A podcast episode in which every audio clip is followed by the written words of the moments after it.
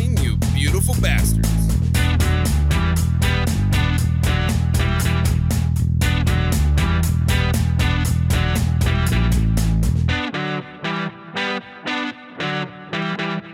What is happening, you beautiful bastards? Welcome back to another episode. Jerry, what are we doing?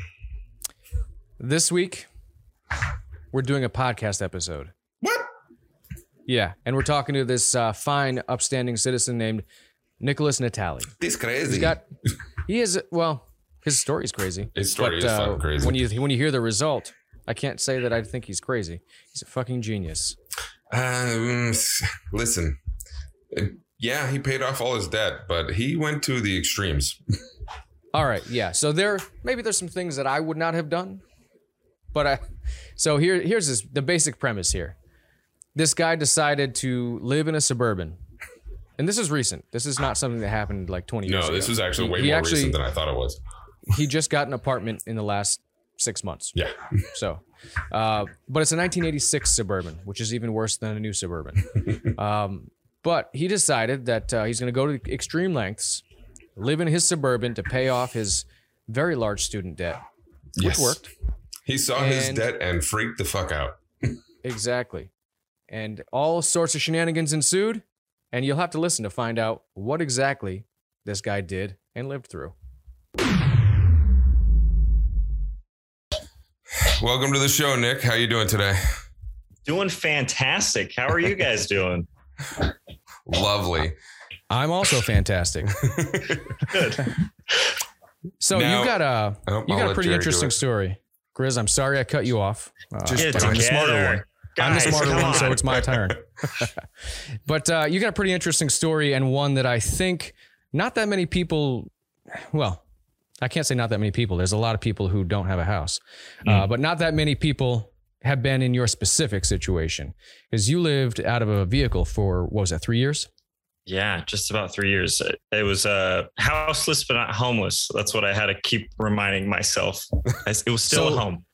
So does that mean that that decision was intentional?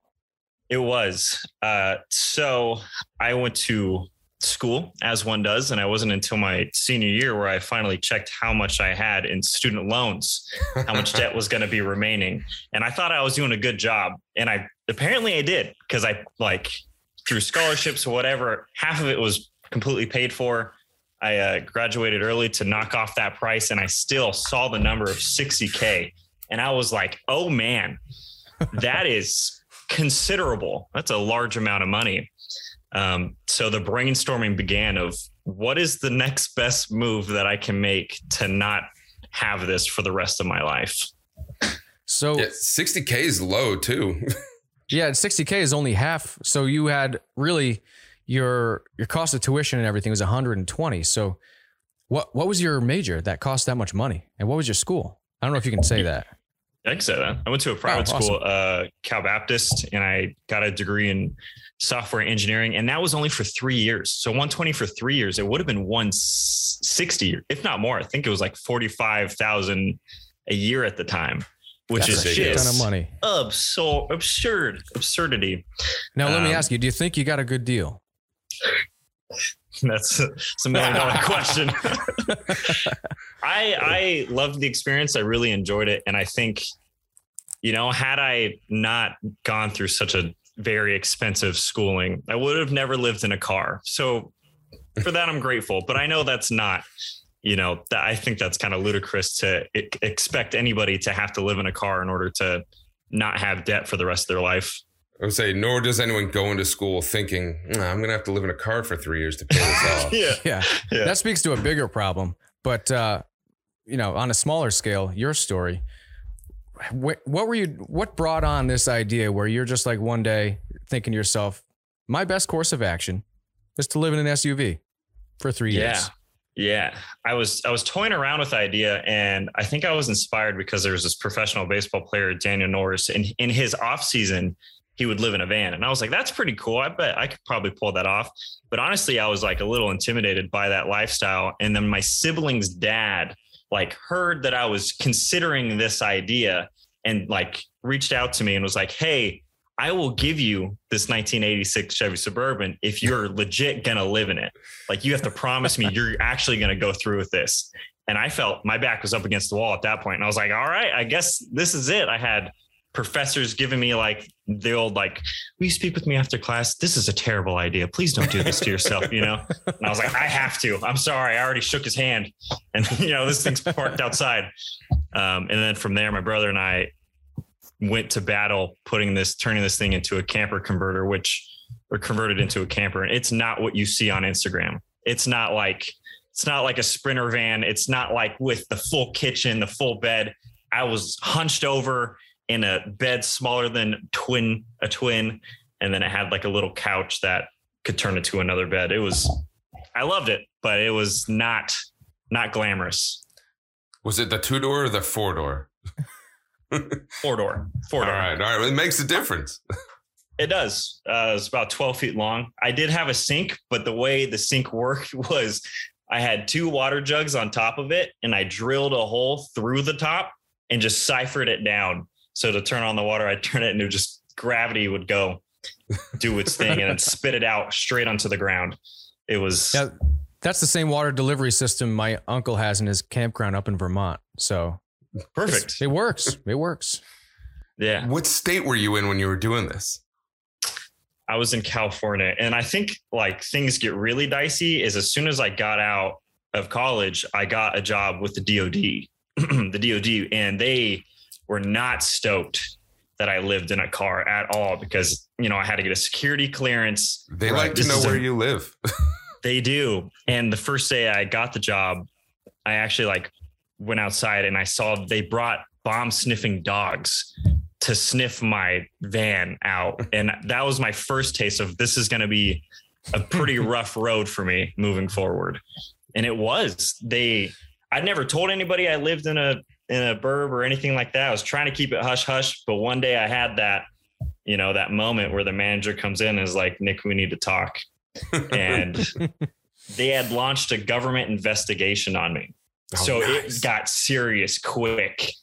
Um, and it was in addition to I was living in a van, but the flip side was I was also working a crazy amount of hours, which you're not supposed to do in the government. You're supposed to work your 40, go home. I was working, you know, 60 to 80 because I really wanted to get out of debt. I was doing overtime and uh, they audited everything my emails my messages i sent my work my time cards like left nothing unturned and that was grueling and i had yeah, to that's really painful. I had to finagle my way to get out of that one it's tough How long did that investigation take?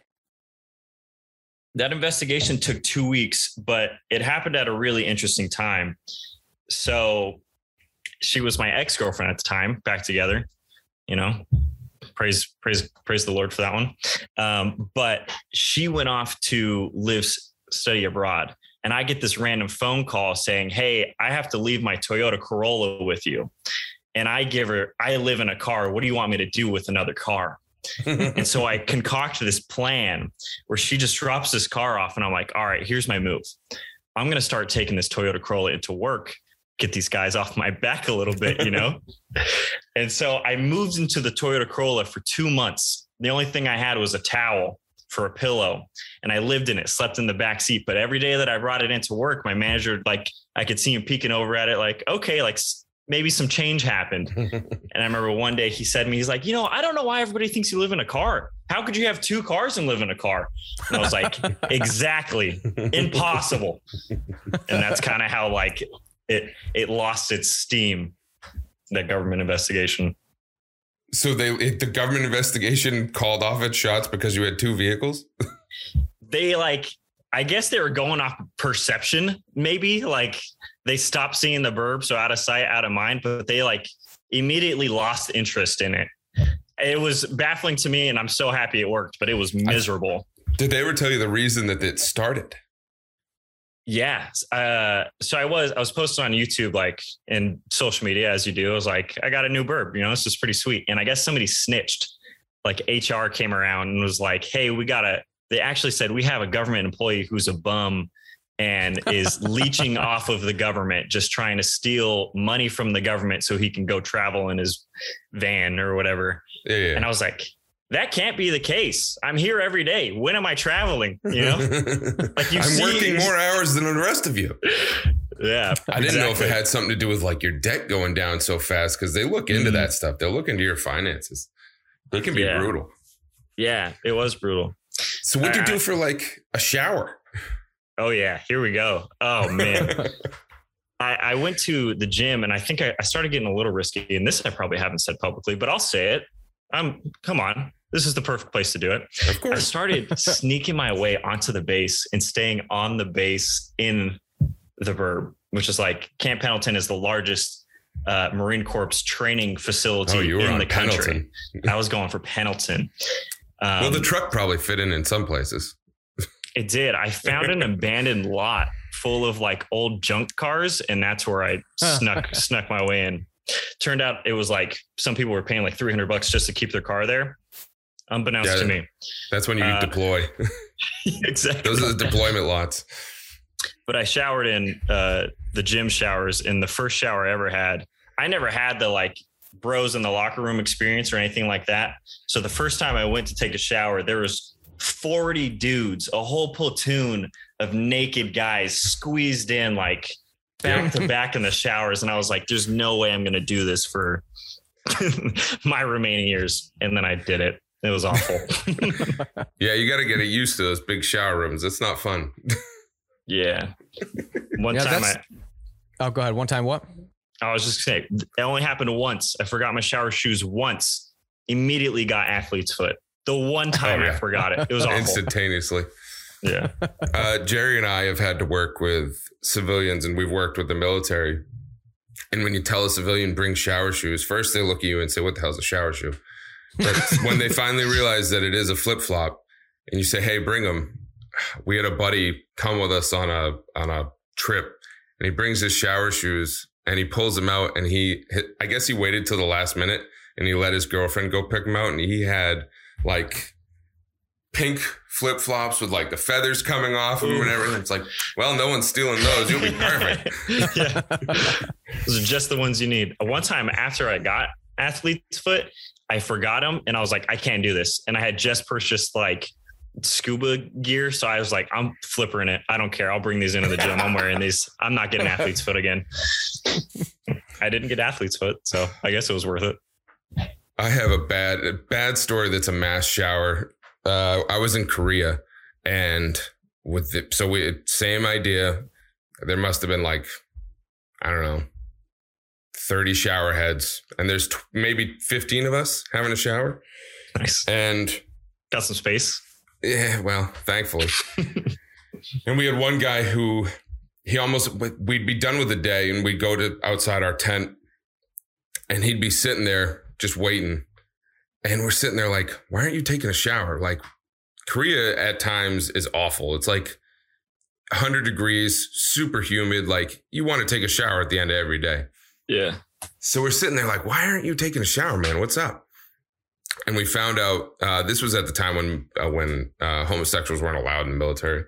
Mhm. And we found out that there was a guy who was a homosexual who was interested in him and would wait for him every day to go in the shower. And because it was a mass shower, he obviously would get to stare at him.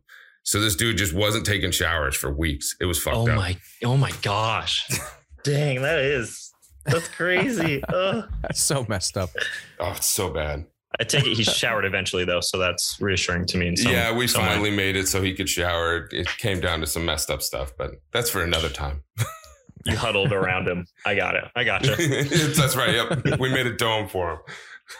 That's awesome. Uh, the other thing, and kind of similar to that, and I'm curious if you guys could, you know, I'd be curious if you guys also would consider doing this together.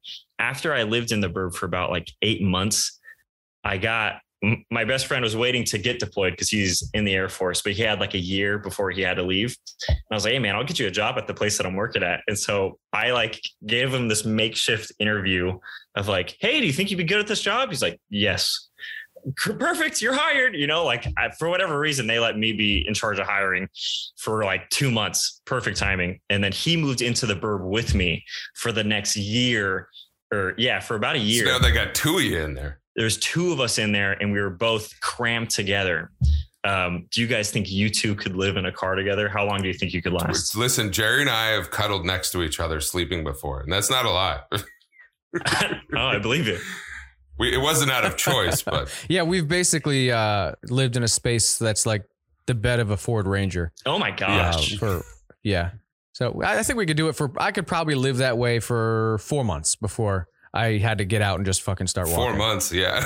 I don't know Yeah. about that. Where was it?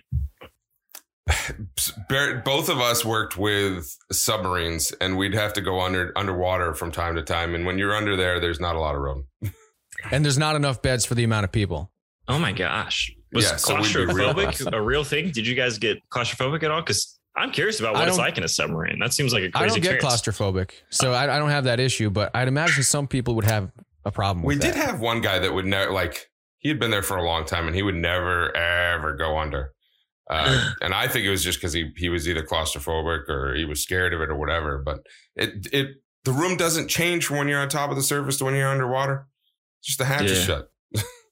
That's crazy. What's going on in a submarine? You guys got like workout equipment in there too? How big are these things?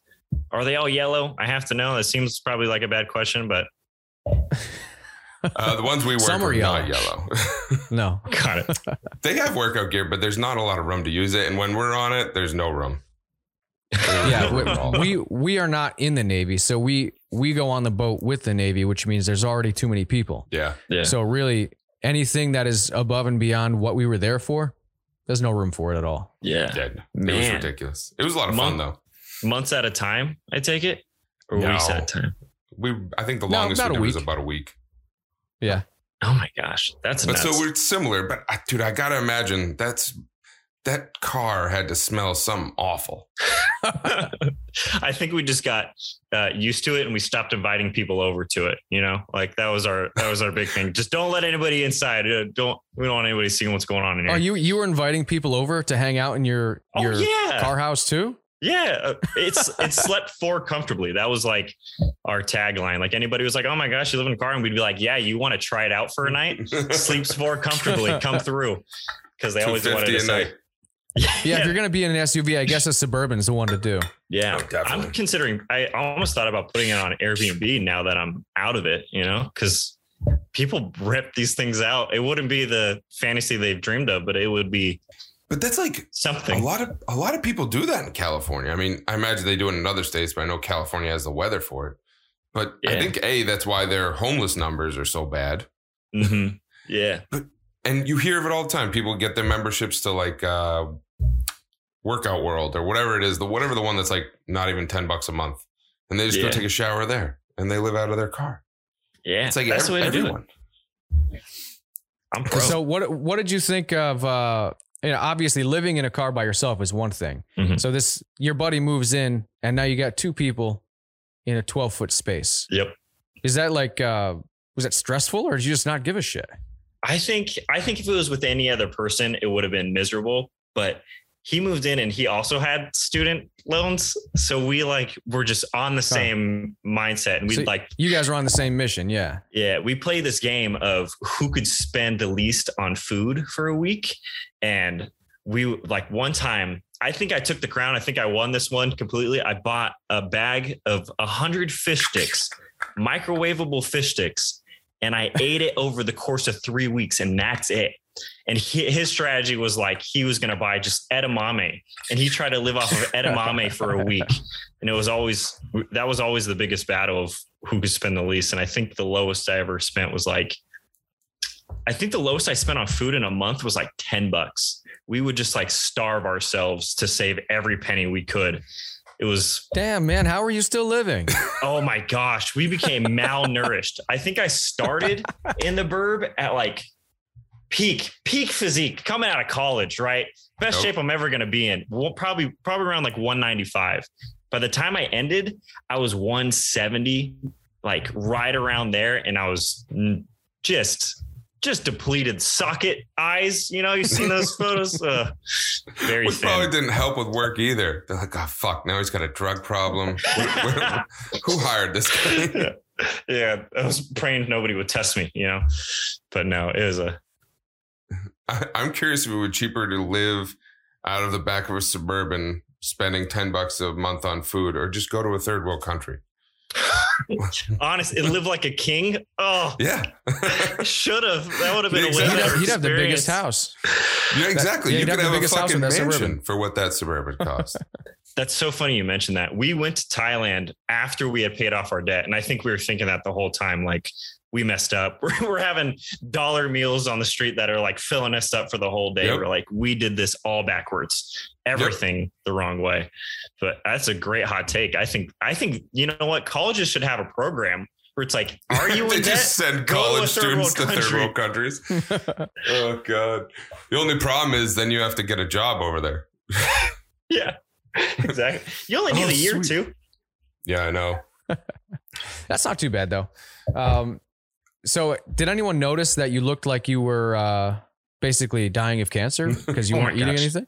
There, yeah, there's a point I shaved my head too. That's man, you're hitting the na- you're hitting it on the mark right now. It's Uh, like I've been there before. you might have in another in another life.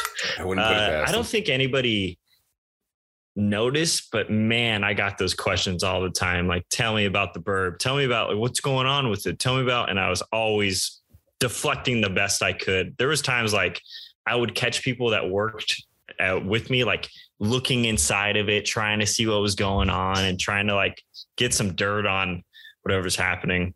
I think one of my favorite memories that was just really dumb is so my friend he came out of college and he became a second lieutenant in the air force immediately or an officer i think that's how that works you guys tell Yep. me am i off okay cool and we he kept convincing me that parking on base was the way to go because it's safe because we i mean that neighboring town where the base is is like pretty sus pretty suspect Yeah. there's some Usually they're shitholes.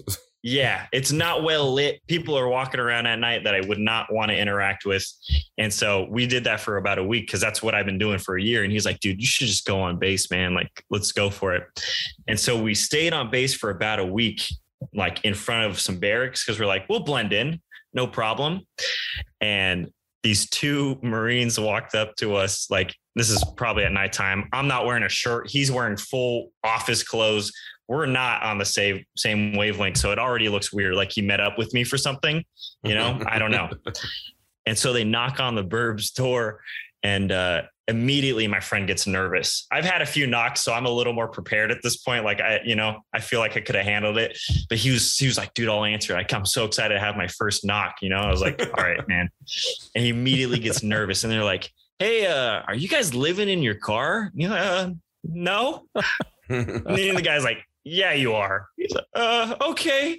And the guy starts like hassling him, like, I'm gonna need to see some ID. You know, I'm gonna need to see what you guys are, who you guys are. And my homie pulls out the second lieutenant office card, officer card, and the guy goes, "Oh, well, looks like you outrank me, huh? Have a good day." Just left. And I was like, "This is amazing. Stoked you're in here." Free On base is definitely the way to do it, man. You can have a dilapidated cars sit there for years and no one's going to question it. nobody did question it. There was one time I had a run in with the uh, Marine The police. Mil- yeah, the MPs, military police. They were less stoked than those those first guys that checked the card. Yeah, they This wouldn't be. This is when I lived by myself, and I had like I was I was worn out. I was exhausted at this point, and I knew I shouldn't park here, but I was like, dude, I'm just gonna send it. It was. Camp Pendleton has this really nice private beach area, like almost like a resort. I don't know if you guys have been there, but it's like beachfront. And I'm like, nobody's here, but I'm just gonna park here. I, you know, I've had enough. I'll wake up early and, you know, get out of here before anybody even knows.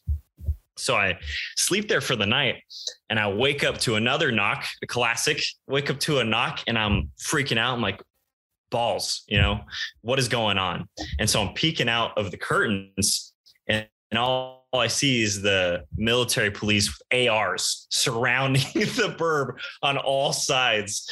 And I'm freaking out. I don't know whether I should get out, whether I should stay in. And I'm like laying low. Dude, you're, there's a in this car. That's why we connected it with, considering how how loose they're holding their guns at me. So how long? Uh, you said three years, right? three years. Mhm. And did it take? Is it three years because it took you that long to pay everything off? I paid it off in 11 months, and then me and my friend just stockpiled some cash for the remainder of it because we started to like it. I think we got used to it. I was yeah, I guess you get used to the lifestyle. People, people, the human human beings can adapt to damn near anything. Well, not to mention, where are you going to buy a house in California for anything? That's true. Oh my gosh, I s- dude, I saved for those extra two years, and I still, you know, I'm still looking at out of state properties, right? So what did what did you do? Like, what kind of prompted you to get back out of it? If you if you paid everything off in eleven months, saved some money, why didn't you just keep doing it? How come you're not still there now? I think. I think I probably finally recognized how poor my eating habits were, and how and how like off how awfully I was uh, taking care of myself. And then two, the bird like can't drive very far. Like it was, you can go 15 miles at 40 miles per hour max. And I was like, uh, maybe I should get a place and maybe have a better form of transportation. I was transportation. going to say, you had to have like car issues from time to time because I imagine you use your phone for an alarm. oh yeah, 100. percent Yep. So you're charging it off the car or you're charging it at work. Charging it off the car, and sometimes at work, brush my teeth at work for sure. Try pretty So, much like- living at work without anybody knowing all my food's in their fridge. Yeah.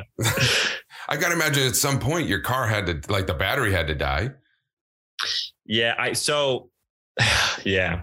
The battery didn't die. We set up a a converter, a power converter, and we got a boat battery actually that ran straight to the converter and it split. So the alternator will also Yeah. charge the boat battery and the main battery. Whatever happened was, or the thing that happened was there was this tiny little piece when you turn the key that pulls the thing so you can like actually turn it to charge it or, or sorry, start it.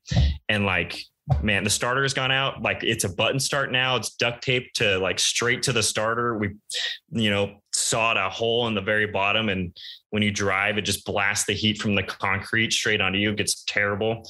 But I think the biggest one was, yeah, like turning the key, that little piece cost us like 450 bucks and we were down for like four days. And we took the whole steering wheel apart. Like we could not find this piece and we had to take it somewhere. Yeah, that was that was bad. Thank you for reminding me of how miserable I was during that point. That's my job. Now, That's what I'm here to do. This actually reminds me of uh, bef- before you uh, hopped on here uh, off air. Grizz and I were talking about uh, an episode we're going to be doing in the future, just about the homeless situation. Ooh. It's not really like we're not really going to be talking to an expert, just kind of like our experiences interacting with that community and stuff like that. And uh, it kind of it's. I know your situation is a little bit different, but I can't help but be reminded of that, especially in California when you have entire neighborhoods Mm. that are just tents and people that are either homeless or houseless. Because I'm sure some of them are doing it intentionally, not because they were forced that way. yeah, I think Yeah. Did you run into any of these people? Yeah, I ran into a lot of those people. I mean, anytime I cooked on my tailgate, I immediately had an interaction with somebody who was homeless, for better or for worse. You know, I enjoyed the conversation, Yeah. but uh, yeah, it's interesting because all of those people are different, and I almost think like those that are not choosing to be homeless. Of course, it's it's, uh, it's a lot of times. I've asked this question to other people, like, how do you solve the issue of homelessness? And people kind of say like, you know, there's X amount of homeless individuals, and that means there's X amount of different mental issues going on with each of them. So it's like hard to identify a single solution for all of them. And that was kind of the case with everybody that I ran into. Like one guy was telling me he just saw Jesus, but he also like just interacted with three aliens before this. And I was just like, all right, man, here's a muffin. I'm gonna get back in my truck, you know, like at this other guy was telling me he like you know, women only wanted him for his money, but he had to get back to his condo, but he had nowhere to live. Like, just it's just like I don't. How do you how do you solve it? What are your guys' thoughts on you know because it is a real problem. I don't think you can. Yeah, that's a that's a tough one. Yeah, I don't think that in this country there's a solution that we can reach Mm. because we, you know, obviously we have some crazy number of uh, vacant houses that are bank owned, Yeah, but the bank's not going to let anybody live there. They, Yeah. they want their money, Mhm. and the government's not going to subsidize that because those people are probably not voting anyway. yeah, So they don't really have a path to any kind of success. And of course, our solution is to put spikes down where they could lay down or sit down. So I don't think that anything is going to change there. And I don't really think, generally speaking, that it's going to get any better. I think it's just going to continue to stay the way it is. So California is going to spend 4.8 billion over two years on homelessness. Dang. If you, if you can spend 4.8 billion, so that's 2.4 a year, and still not get anywhere, there's no solution. I mean, granted, I'm sure people are pocketing a shit ton of that money, which is fucked up on its own. Mhm. Yeah, I'm sure half of that's going to go into some executives' pocket. Oh, easily.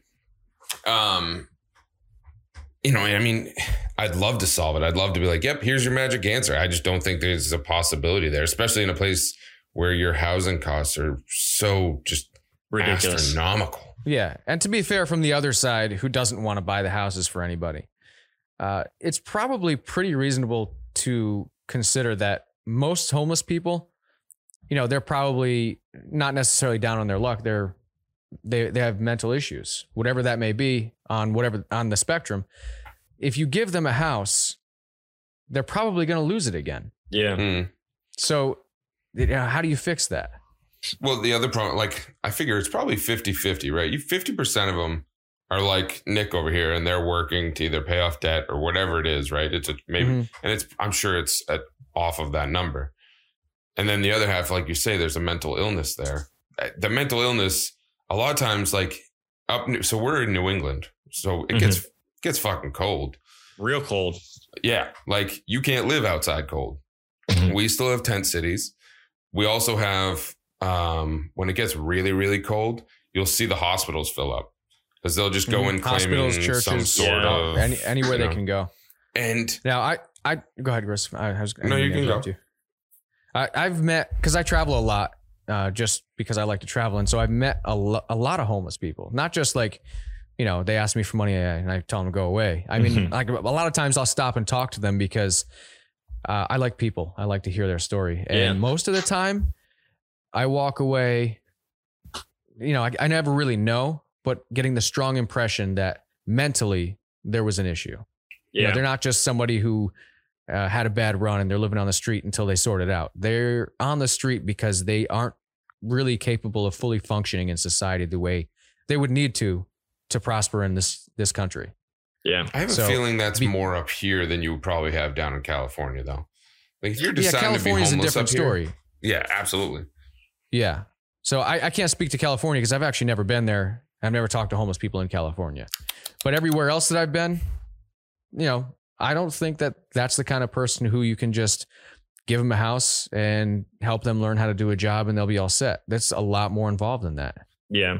Yeah, I think mental illness is probably a huge proponent of it. Um, I- think you have an interesting point about California too. Somebody was just telling me that Arizona's plan for the homeless population is to just ship them to California because we'll take care of them when it gets blazing Jeez. hot. And I'm like, Yeah. I'm happy Actually, that New works York does the same thing. They send them to Florida. Oh my gosh, that's crazy. It's just passing them along. It's not solving any real issues. But like, I, I bet you, like, for those people that are that are down on their luck, I'm sure there's a handful. Like, maybe there's programs I don't know about. You know, maybe they need to be better advertised. Like, a because most of the time, like, I've I've heard them say like, I can't get cleaned up for an interview. I can't look good for an interview. You know, there's no places that are gonna like let me borrow a suit for free while I go do this, or even like resume checking, proofing like a lot of people don't even have you know resume building skills or abilities or what it's supposed to look like i think that's And they don't even have they don't even have a computer.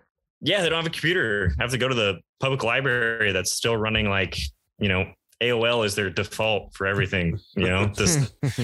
internet Yeah. explorer 6 But like, how, how bad are the shelters if people are more willing to either spend a night in the hospital, which I can understand spending a night in the hospital, right?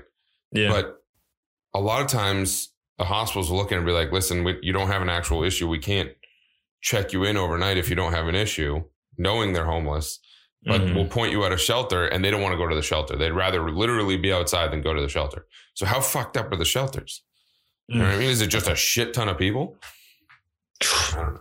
could be or they're probably afraid they're going to get their stuff stolen i bet Well, it's yeah, that's a big one, lawless in there it's probably it's probably Oh, yeah. crazy you know like Oh, I'm sure it is. None of them are bidding on the uh the horses that we were talking about beforehand. yeah, N- no NFT horse racing whatsoever. The- Yeah, I don't know. It's it is a scary uh, problem, and it's it's a tough one because I was thinking about that the other day. So something I was trying to do recently. Now we're brainstorming because I was trying to think exactly what you guys are talking about. What's the best way that I can help? I was like, maybe I'll dedicate like three or four hours of my time. I'll go out there, pass out sandwiches, like just make a connection with these people, build a relationship. So at least they know, you know, they're important, they're valuable to me, but that doesn't solve, I guess it solves like a human issue of like feeling wanted and needed. But at the same time, it doesn't solve the survival hierarchy that we have of like having shelter and a place to call home. So I don't know, stuff. did you did you spend your whole three years on Pendleton? yeah. Well, yeah, that's hard to say. Uh, it was in and out. I definitely stayed there quite a bit though. Uh, that's where I worked at. So yeah. Because I gotta imagine there are places, there are parts of California where you have the uh, like the commuter parking lots that are Mhm. literally just taken up with vehicles that are people are living in. Yeah, there's a there's a lot. It, you know, that's funny. I had a, a poor experience with the church, and I I am a Christian, so I'm about I'm about that life. But I like told this church because I just moved down to Fallbrook, and I was like, hey, like I'm living in my car. Can I like park here sometimes? And they're like, why don't you go park on the side of the five where the semi trucks go? And I'm like, you have a great point, but that's not what I was anticipating your answer being. It's a very logical answer to what I was asking for. But to your point, there are good spots to park. So, how long has it been now since you stopped living in it? You, you live in an apartment now, right? I do. I just moved in here uh, in February, so it's it's this is all very new. Indoor dog life has been an interesting adjustment. I actually think something that I maybe lack now that I do have a place is before when I went to bed, like in the burb, I'd be so grateful that I had a place to sleep, so grateful that I like slept Yeah. through the night safely. And I would, if somebody let me stay at their place like for a day or a night, I remember feeling like beyond appreciative that they would open their home for me, allow me to sleep on their air mattress because it felt so nice. Like it felt way better than what I was experiencing. And I've lost that already. Like I sleep in my bed and I'm like, all right, I'm gonna sleep in my bed and wake up and have a cup of coffee. Like no big deal. But before that so you're a- saying February is when you started, when basically when you stopped living in it. uh, there was a few months where I like lived with my girlfriend for a little bit for like January, February, and then the move completely into indoor was February. I had a hybrid situation for a month or two. Adjust. Yeah, you it's know? crazy how quick you lose that, right? Because you go basically from living as primitive as you can in our society to back to business as usual. And all of a sudden, you know, you're back to normal. I, Yeah. But I gotta imagine you still have, even it like, all right, yeah, you've gotten used to it, but you still go back to it at times, and you're sitting there like, man, two years ago or a year ago, or however long, I was sleeping in the back of a car. Mhm. Man, I got a hell of a lot better. Like you never, you you're never gonna sit there and be like, God, this sucks. yeah. Yeah, that's a great point. I, I do I do have a lot bigger sense of contentment. And I think it's something that I reflect on a lot too, is like there's there's a switch in our minds when it comes to like I will not stop until I accomplish this thing. Like there is no way that I'm stopping. I am this is it for me. Like I like that's how it was for my dad. I was like, even when the government investigation went down, my family and friends were like, move into an apartment. And I was like, the the switch has been flipped. You don't get it. I'm not moving hill out I'm of gonna this thing. die on. Yeah, I will die before. I, there's times I was like, it's so hot in here, I might die. You know, like I that was We'll my die before question. before I I, got to I got to imagine you lost water weight bad at night sometimes. July, August. Oh, the worst. I, I wouldn't even have slept in the car, although I don't know, it might have been hotter outside. I think there's a lot of people who uh, maybe they're missing that kind of drive. Mm. Oh, You know, especially especially growing up in America, if they, you know, had a halfway decent upbringing, yeah. they, you know, they they're not going to have that drive. Most of them, and I know a lot of people who are super complacent about almost everything. And for me, that's I can't even I can't fathom that kind of thought process. You I know? think everyone, granted, this would add to the problem of debt, but Mhm. everyone, if you whether you're going to college or not, should make it a thing to go to a third world country and Mm. see how it is, and then come Mm. back and see how much you bitch. yeah. Because I bet it won't be that bad. Like, dude, the first time I saw that, like, a four year old kid making money to support his family, like, that hits you. Yeah. like, this is fucked up. And when you see 25 of those kids, that hits you even worse. Like, Mhm. we, the, the things we have to bitch about in this country are nothing. Luxuries, really. That's Oh, that's really what it comes down to. And I, I'm always like, man, it's so nice that you get to complain about that, right? Oh, Like, absolutely. Good for us that that's that's even on That's our our complaints. Complaints. Exactly. Their complaints are, I might die because I'm starving. Yeah, Yeah. I, I can live with my problems. Mhm. So, uh, what what is it you're working on these days? You know, you you moved on from the burb life. Do you actually do you still have it? I still have it. Yeah, I can't get rid of it yet. I can't. I'm still too sentimental. You're gonna fix the starter. Yeah, oh, yeah, yeah. I'm, I'm gonna I'm gonna show her the love that I couldn't treat her before. You know, You you should just fully restore it. Just have someone rebuild it from the ground up. I want Just to. keep it forever. the the reason it only went 40 miles per hour is because the transmission was pretty much blown the whole time. But we went for it. I mean, it's a Chevy. That's not shocking. Yeah, that's what they do. But uh, what what are you doing now? What's your big goal? Man, I so I just quit. I just quit three weeks ago from that same job. Um, now I full time. I have a podcast, and I just created a course to. It's actually a course for people to get out of debt because I felt like there was no personal finance preparation for me whatsoever. So Right. I built an online course where it's like, here's A through Z, everything I was forced to learn about how to manage your money to, you know, build wealth for the long term. Do you recommend in your course moving into your car? That's the first thing I say. It's actually lesson one. All right. First thing, sell everything you got except for your car and your bed. It's all you're gonna need. If you can find an 86 suburban, you're you're in even better shape. But well, I, I like the idea that you have come back from 60K in debt, which is probably pretty average now, to where you are now. So, from that perspective, what, what are the core principles that you you like to tell people? Oh, to get out of debt. Uh, one, just stop spending more than you make. That's that's an easy Well, no brainer easy to one. me. Yeah, it's an easy one, but nobody seems to ever like want to do it. Uh, yeah. But it's, it's tough to give up all that cool stuff, you know? exactly. And I think like for me, the the biggest thing is like just identify your necessities. What are the things you need? Not the things you want, not the things you like Mhm. to have, not the things you want to purchase. Just food, housing, maybe a phone. You know, I would even say phones, maybe not even necessity if you want to go super extreme, right? Just go go as low as you can go for as long as you can. Pay it off as quickly as you can, because then you got options, right? Then you have the freedom to move. I think you know, it, myself included, I felt stuck in my job, and I didn't I didn't enjoy that job all the time, and I'm sure many people can relate. But being debt free gives me room now where I'm not like, okay, I built an emergency fund, and now I can play how I want to play. You know, this life is now back in my hands. So that's a, that's a big thing too. Build an emergency fund. So if something happens Yeah. A lot to of you, people don't have that. It's or if like, they did, it's gone this year. Yeah, it's a great point, and I think I think is over fifty percent of Americans can't afford a five hundred dollar emergency, and that is terrifying to me because you know that you should be able to save for that at least a Well, not to mention, worth. nowadays, what's a what's a five hundred dollar emergency? Nothing. yeah, Dude, you, everything. you lose if I lose one tire on my truck, it's two hundred and fifty bucks. Like, Yeah, hmm you know what I mean? Mhm. And just- if it's low enough, they won't replace just one. They want you to do at well, least yeah, two. or and most cars now. Well, I don't know, maybe not in California, but by us, everything's four wheel drive or all wheel drive. You got to Mhm. replace all four, so you're looking at a grand. Yep. Like, yeah. Mhm. almost nothing is a five hundred dollar emergency anymore. I would say though, I I I know everyone is responsible for their own actions, and we're actually big on that on the show. But this is like a super American issue because we're a consumerist society. Yeah. Oh, yeah.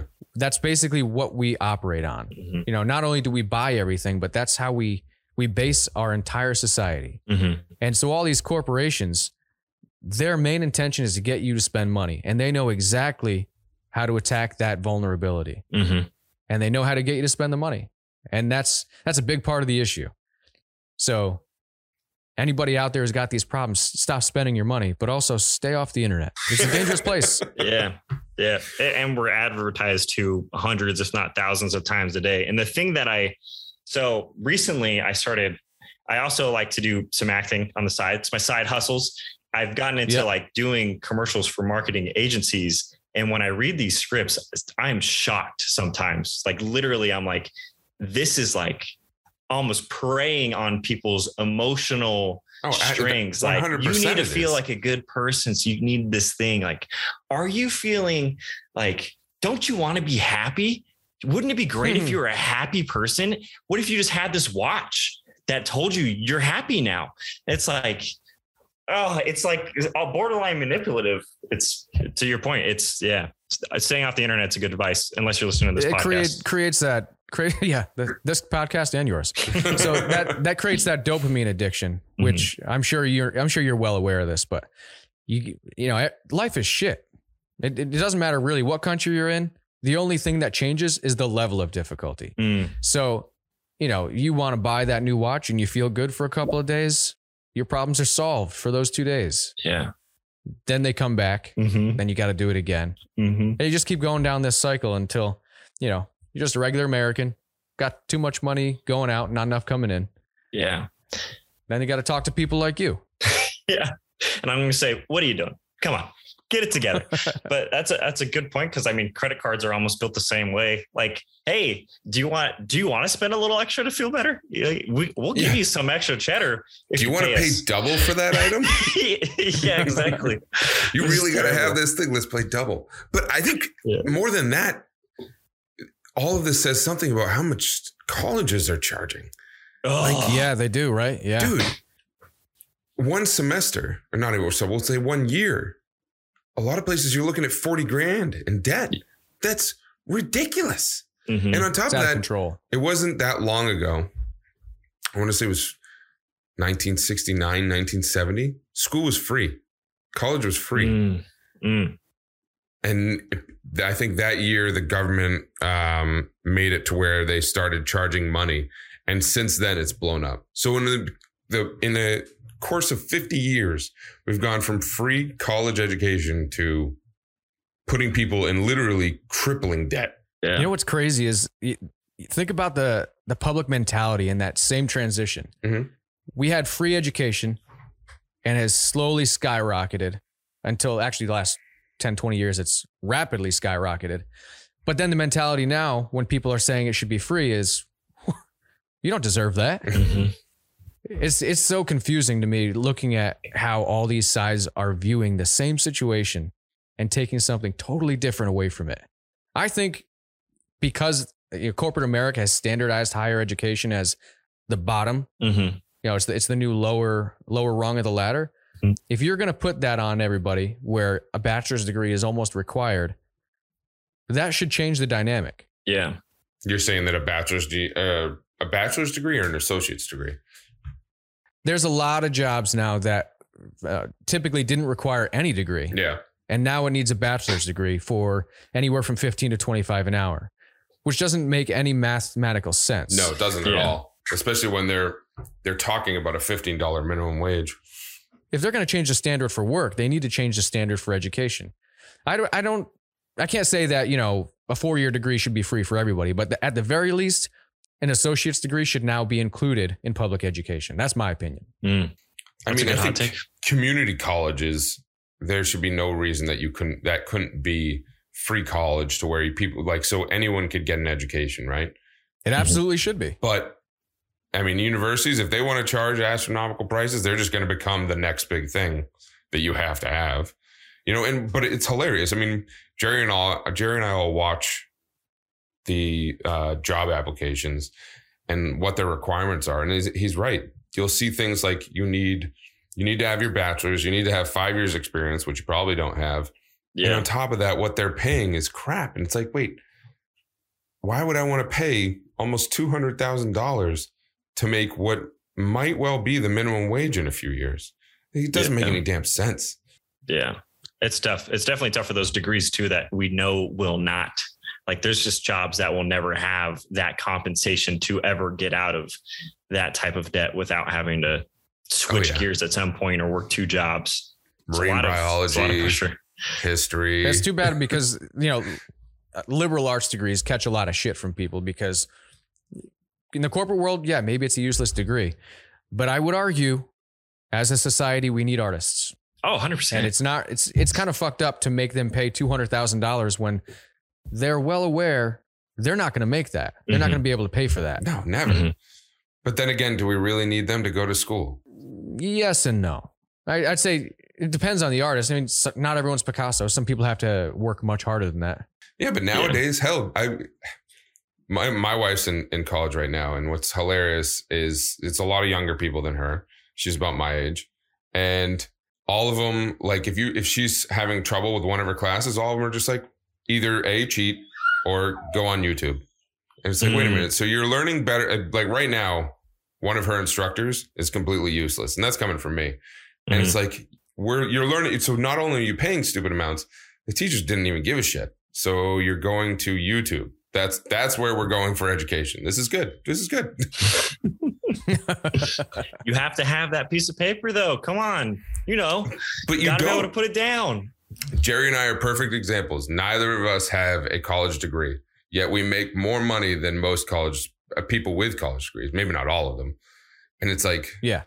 So instead of getting all that debt, we went straight into the workforce and we just showed that we work our asses off and we have a brain. Yeah. And we work, we've worked alongside people with college degrees who wake, make less than us. And we're like, this, this doesn't make any sense. How did this work out? That's awesome. And I, I mean, to your point as well, though, you guys are the anomalies in the sense of like you're willing to work hard, you're willing to learn as quickly as you can, you're willing to Mhm. make the Yeah. sacrifices that it takes Wow. to be the ones that do deserve to make more than the people with college degrees. Because I think in some cases, there are many people that view college as an easy route, right? This guarantees me something on the other side, which isn't always true, but it probably gives you like, like we said, that baseline. Give me that baseline model once I'm out, right? And I'll coast from there. Which right now you have a huge problem of people not wanting to work or not wanting to do anything. But Yeah, that- that's wild. Have you guys seen the? I've been. Give me your hot takes on this. Have you guys seen this? This is in San Francisco. The there's a shoplifting epidemic. Have you guys seen that going on? It is insane. Like 17 Walgreens have shut down simply from shoplifting. I think three Targets now have shut down from shoplifting. And there's what like an makes a article. store shut down from shoplifting? They're like they're losing, losing, so, so, much. much. merchandise that they're not making. Like They're- they're, they're losing more than they're making. That's ridiculous. and there's like an inter- there's an article with an interview of like somebody that's like all about the shoplifting, right? And Mhm. like one of their quotes is something along the lines of like these corporations didn't help us during the pandemic, so we're stealing everything, Oh, taking them, getting it back from them. And I'm like, man, stealing is stealing is still stealing, and I'm not sure how Walgreens, you know, would have helped you as an individual, but that's yeah, no. it, it is yeah, it blows my mind. That's scary. That stuff's scary to me. Well, it's we're right now, whether you want to believe it or not, it's some interesting times. Like the world is on fire and it's not getting Mhm. better. And you're seeing some interesting things. And last year with all the Black Lives Matter protests and uh it was a lot of us were having the conversations. When is there going to be a point where you're not going to see things like a Walgreens, a Target, a Walmart, or anything like that anywhere near a city center? You know what I'm saying? Like because their insurance is either going to be astronomical because you have things like they're getting burned down or they're getting looted so bad that they literally have nothing left or their people are just outright shoplifting so bad that they have to close. yeah. So there there's got to be a point where they're like, "Yep, nope, we're good. We'll see you later." Yeah. Just like Ugh. just like the cops in uh where was that? Uh Portland. They're like, Mhm. "Hey, we need people to do this uh, task force." And they're like, "Get bent." You know? Yeah, there's actually a lot of police departments right now that not only are the police not willing to do things that put them in a situation that'll end up on the news, they can't even find someone to fill the positions of the Mhm. police force. But Yeah. can you blame I can't them? really blame them. I mean, no matter what color you are, being a cop right now is a pretty job. sketchy job. Is more so than it ever has been. Mm. But so on that same note, what I, these corporations aren't going to have uh, you know buildings within cities. It's just not going to happen. I mean, granted, maybe that stuff's happening outside of the city too, but I don't think so.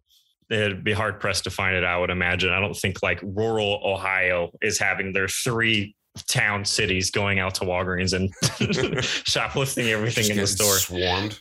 Your What the hell are we about stealing from Walgreens that shuts them down? That's what I want to know. cotton swabs. They're just pouring cotton swabs into my cart. What do they have You know in there it- that's you know what that it is? expensive? Grizz, it's cough syrup and condoms. Oh, Ooh. yeah. The cough syrup, Yeah. fine. Are condoms that expensive? Uh, I guess it depends on your size. yeah. Mm, that's true. Extra small is hard to find. I'm not gonna lie. Just you go into the stores, and just, it's, all the smalls are left there. Everything else is gone. We had to close. I'm sorry. They're closing out. Walgreens done for. I'm curious your guys' take on this is another topic I'm interested in. And you mentioned like the dopamine kick from spending, right? When people Right. spend, I almost feel the dopamine kick that everybody's experiencing every time they touch their phone is the new wave of addiction, without a doubt, oh, in Oh, my yeah. mind. Oh yeah, yeah, for sure. Well, Have- did you have a phone? You had, you had a smartphone when you were in the burb or no? Oh, of course, yeah. Oh, Survival. Well, you can't live tool right without it. Yeah. Yeah. But that's the thing. Have you? What's the longest you've gone without a smartphone since they were invented? Wow. Social media, different story. Social media, I've gone. I do 30 day breaks sometimes, but the whole phone itself, Yeah, not not since I've had one. You know, I've always had one. I went for a while. I, I don't know how long it was. I know it was a while. It was like maybe two years. Whoa. No, since I adopted the phone, I because I, when iPhone came out in 2008, I think, or Mhm. seven or eight, I did. I refused to get a smartphone, uh, and I didn't get one until 2000, the end of 2012. And ever since then, um, I understand the appeal, Mhm. but I'm not getting rid of it. I'm keeping it. You- But that's wait, the thing. You, Like you do have a smartphone or you don't? he does. I do now. I got Okay, it at the end of 2012. Don't But let I, him I, lie I to you. will not. I will not give it up now because I, I don't really do much social media. I'm not a big fan of it because I I don't know. Maybe I'm just more not less receptive. But I don't want to fall for that bullshit with the social media because I've seen people get all kinds of emotionally fucked up from that, and they don't even realize it's happening.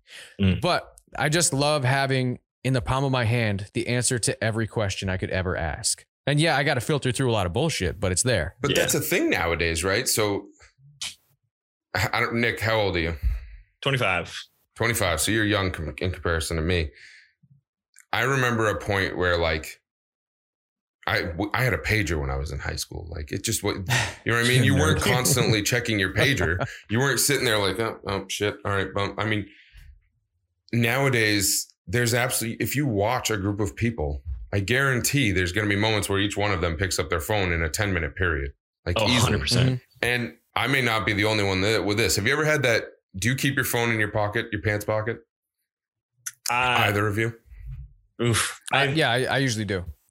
So have you ever had that phantom vibration? Oh, yeah. Yeah, You're like, oh, my phone went my, off. My, my addiction, my addiction's kicking in. Wait a again. minute. No, it didn't. What the hell was that? That's your Yeah. that's your body just being like, oh, I'm gonna fuck with you a little bit. Yeah. Like, Yeah, Give I've actually seen. Uh, exactly. It's, it's absolutely a thing. so during, you know, I, like I said earlier, I do a lot of traveling, and uh, I actually go to New York City fairly often. I love going to New York, Nice. and I go down into the subway. Every single time, I took a picture of it once, but every single time I walk down to the platform where the the subway stops, and whichever direction you look, it, there's people lined up on the wall. You know, so you got I think a ten or twelve foot uh, platform. People are backed up to the wall, almost single file, facing the opening, with their head down like this, looking at their phone. Every single one, and I've actually taken a picture going down the whole row, and nobody even looked up and noticed that I was taking their picture of them in their addiction. It was the craziest thing. It's like something out of uh, out of like the Twilight Zone. I It's actually crazy. wonder if we're gonna have like health issues from having our necks Mm, creaked like that. all the Definitely. time. Definitely, there's no way we can't. 100%. I also think, uh, like, same with the headphone stuff, like, we all listen to music much louder. My new strategy with the cell phone, though, is if I'm at home, I try to use it like a home phone. Like, I keep it in one Right. spot. Yeah. And if somebody calls, somebody texts, I have to stand up, walk over, use it. Otherwise, I'm gonna like keep reaching for it. And I think the Yeah. same thing for my sleep pattern that's changed the game for me. And I started this recently is I don't sleep with it anymore. I have it in another room and I use an alarm clock and I sleep way better. Not to say I was sleeping bad before, but like I'm not scrolling for an hour before I go to bed anymore, you know? I was actually thinking about trying that too because I, I have that issue, of course, where I, lo- I look something up on my phone. Next thing I know, it's been 45 minutes. Mhm. I have that thing where my screen goes to uh, like black and white at a certain time. So it basically is telling me, "Hey, fuckhead, go to bed." You've had enough, sir. It's time. Stop. Now, how when you were sleeping in the burb, how many hours did you get a night? Ooh, ooh, great question. Not enough. Not enough at all. And I think that's probably one of the biggest like contributors to the exhaustion. No sleep and no food. I was running off of fumes 24 7. I think I may have started to find my groove like, you know, maybe once the other my friend moved in, I probably felt less on edge all the time because when I first started, I was parking in sketchy spots. I didn't know better. You know, I was Yep. par- parked in like this dark foresty area where I was like, this is nice and dark. Maybe I'll sleep fine. And then lo and behold, some weirdo pulls up behind me and then like stands next to my driver's side for 30 minutes and then sprints into the forest. And I was like, that was traumatizing. I am sleeping in Walmart parking lots from here on out. So I'm gonna get once- raped tonight. It's gonna be bad. the only thing I had for protection was a police baton that was a, given to me as a gift like years ago. And I'm like, what am I going to do with this baton? I have no formal training in baton fighting, right? So I think I think I started to sleep like six hours once I found like better places to sleep because you can't go to sleep until the world around you around you kind of falls asleep too. Yeah, especially if you live anywhere that's even remotely urban. It's it's loud. It's it's And- real loud. Yeah, and if you're li- and if you're on Pendleton, they make noise at all sorts of nights. they have s- stuff shooting all night. They do night tests. They test ammo Yep. at night, just like rockets shooting off javelin missiles, Yep. exploding all night long. One time, this I was trying to go to sleep, and all I heard was two drunk Marines being like, "I'm going to take a whiz behind this truck," and I'm just like, "Oh my gosh." How did you find this truck to choose? You know, I remember somewhere getting else. woken up Saturday mornings by artillery and just being like, "Really? What asshole scheduled artillery at like fucking five thirty in the morning?" Ugh, terrifying. An Yeah, asshole who was in charge. That's who. Uh, I mean, if you Mm. were up at that time, you would have done it too. You'd be like, "Fuck them." I'm Yeah. gonna wake all them up. so I gotta imagine, especially in the beginning when you're you're a little bit more leery, you're you're probably a little bit more paranoid. Mhm. It's hot as balls. You'd want to Mhm. open the windows, but you're not because you don't want someone fucking with you while you're sleeping. yes, Like, there's so many aspects to this that would just make for an awful night's sleep, which then just makes your next ne- like, and it, it's a buildup too. Like if you've Mhm. ever gone a long time with shitty sleep, it's like you your brain stops working really well, especially if you're not eating well too.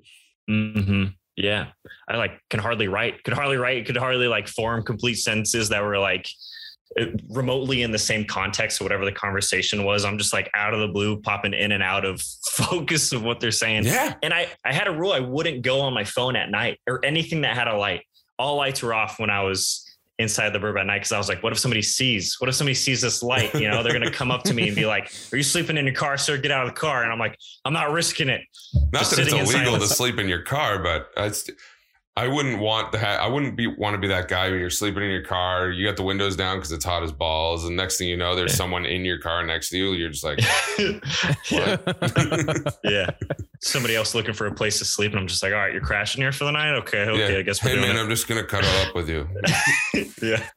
My now, did this bed. adventure, uh, did this adventure in your your burb have anything to do with you deciding to start a podcast?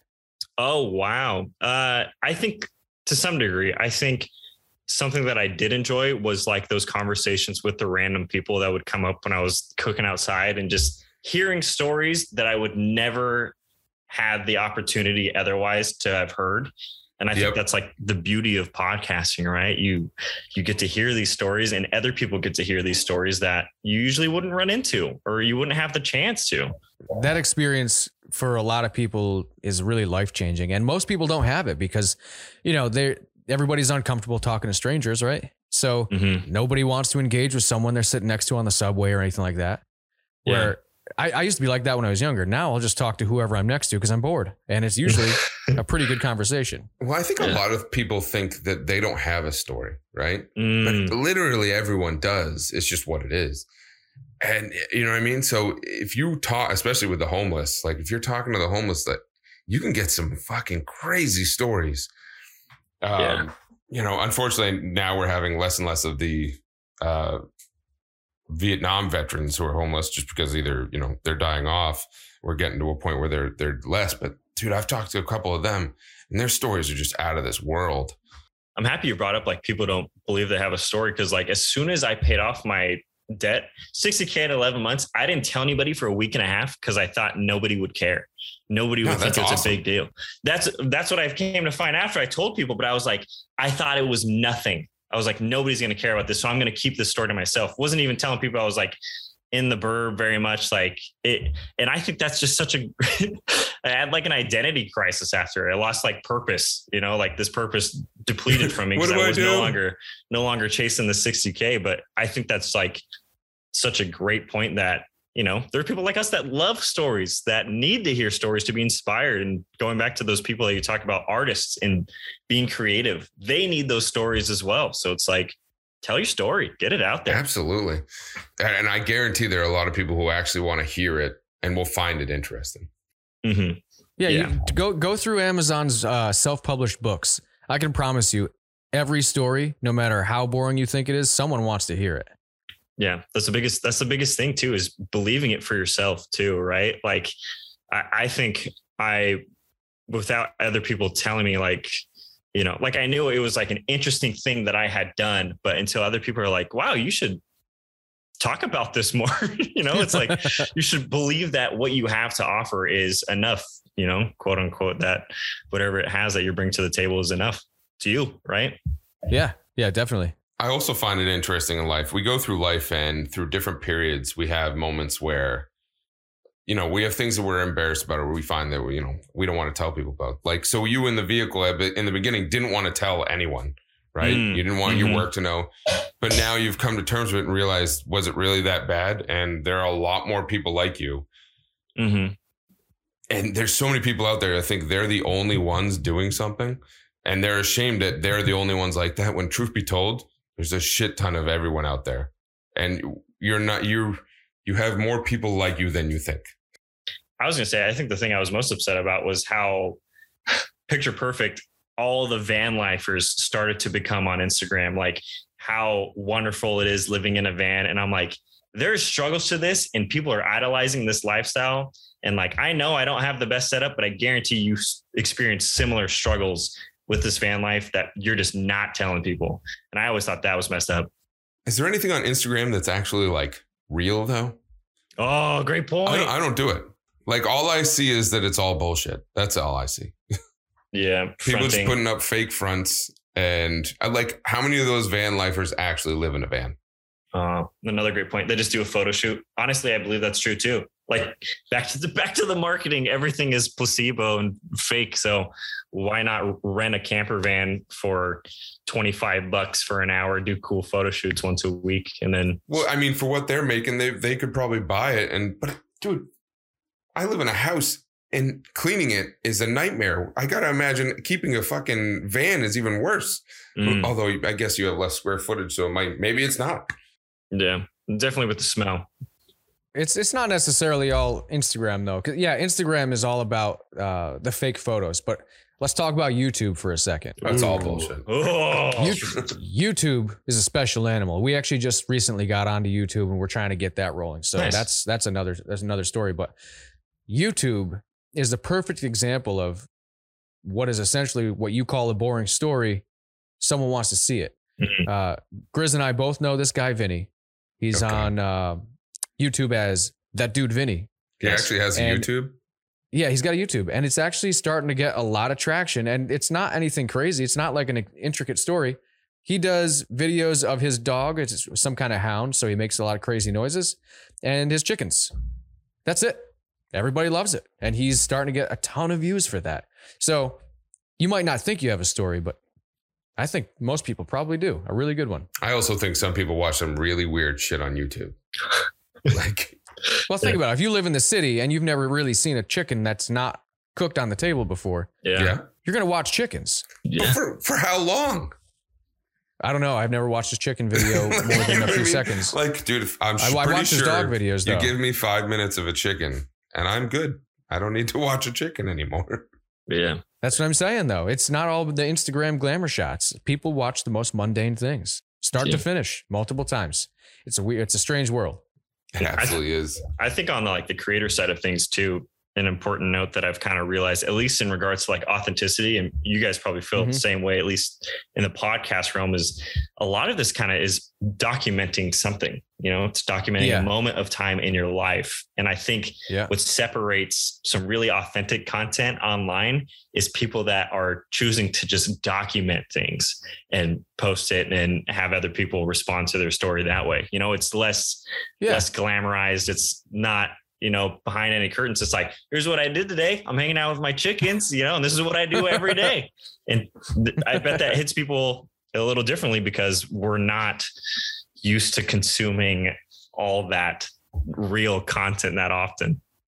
Yeah, I also Yeah, think there's a a fair lot of point. people who, especially when it comes to YouTube, you know, they they have a model that works, and so they're just jumping on it, and so you have a, so many things that are just replicated five million Yeah. times, you know, just with different titles. Which I mean, that happens in the podcast world too. We've we've seen it in so many ways. You're sitting there like, how many freaking podcasts can I have about being better at business or being spiritual and things like that? It's like uh, there's a million. Yeah. Actually, Nick, what is your podcast about? uh, being spiritual and just kidding.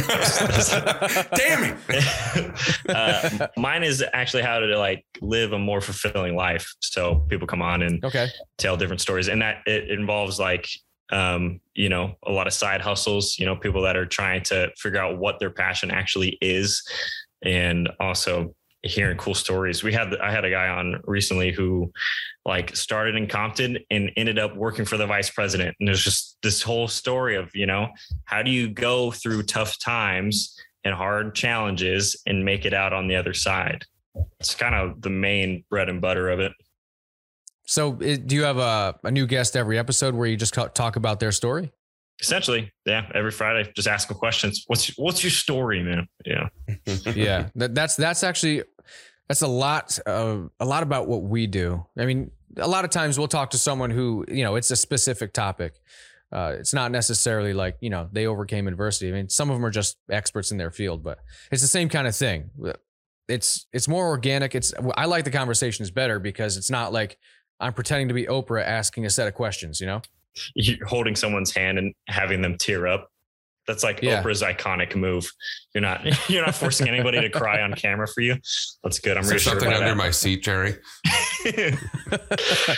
but Uh, yeah, uh, Nick, look under your seat before you leave. I got a small dog.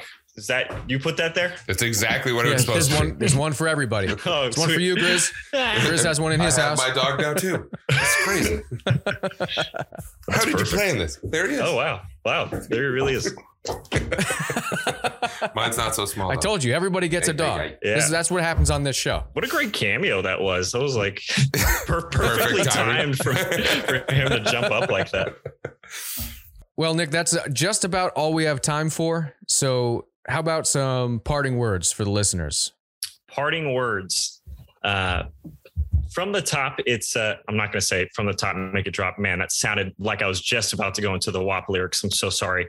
Uh, to start, uh, I just kind of want to say, like, you know, anybody listening, that you are valuable, you're loved, and your story does matter. You 100% have a purpose.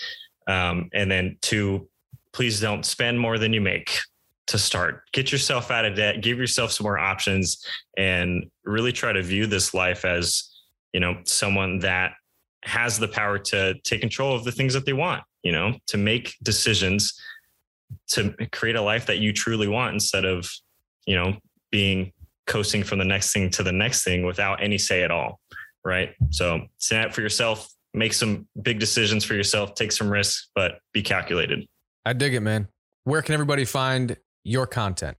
You can find me at Nicholas Natali on any social media site. And then my podcast is The Nicholas Natali Show.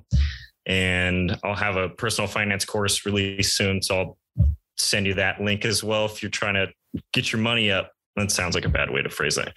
Manage your money correctly. I'm working on the advertising part of this. You know, Yeah, you gotta get the, you gotta get that slogan that hits them where they live, man. You know, tell them that they feel like shit.